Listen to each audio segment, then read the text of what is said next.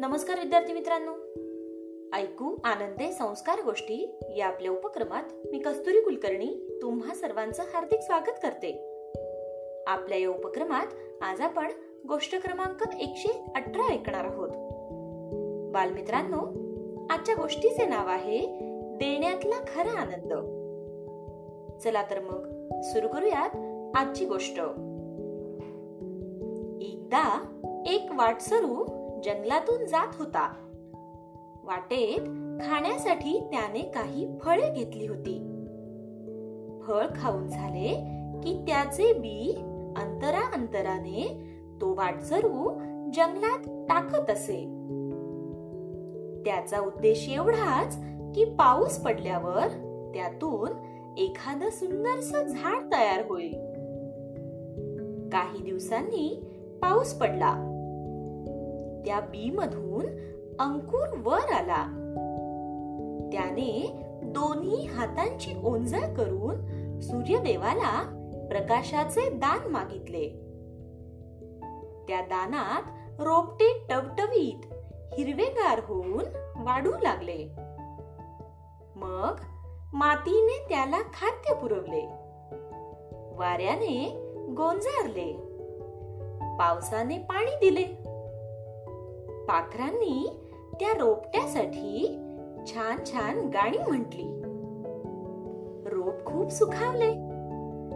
मोठे झाले. त्याला नाजूकशी कळी आली. कळीचे फूल झाले. पण टपोरे फूल सगळ्यांच्या उपकाराने वाकून गेले. दवबिंदूंना अश्रू होऊन पडताना पाहून मग वाऱ्याने त्याला विचारले अरे फुला तू काय रडतोस? त्यावर फूल म्हणाले सगळ्यांनी मला दिलं. मी कोणाला काहीच परत करू शकलो नाही. म्हणून मला वाईट वाटत आहे. माझ्याजवळ देण्यासारखं काही नाही.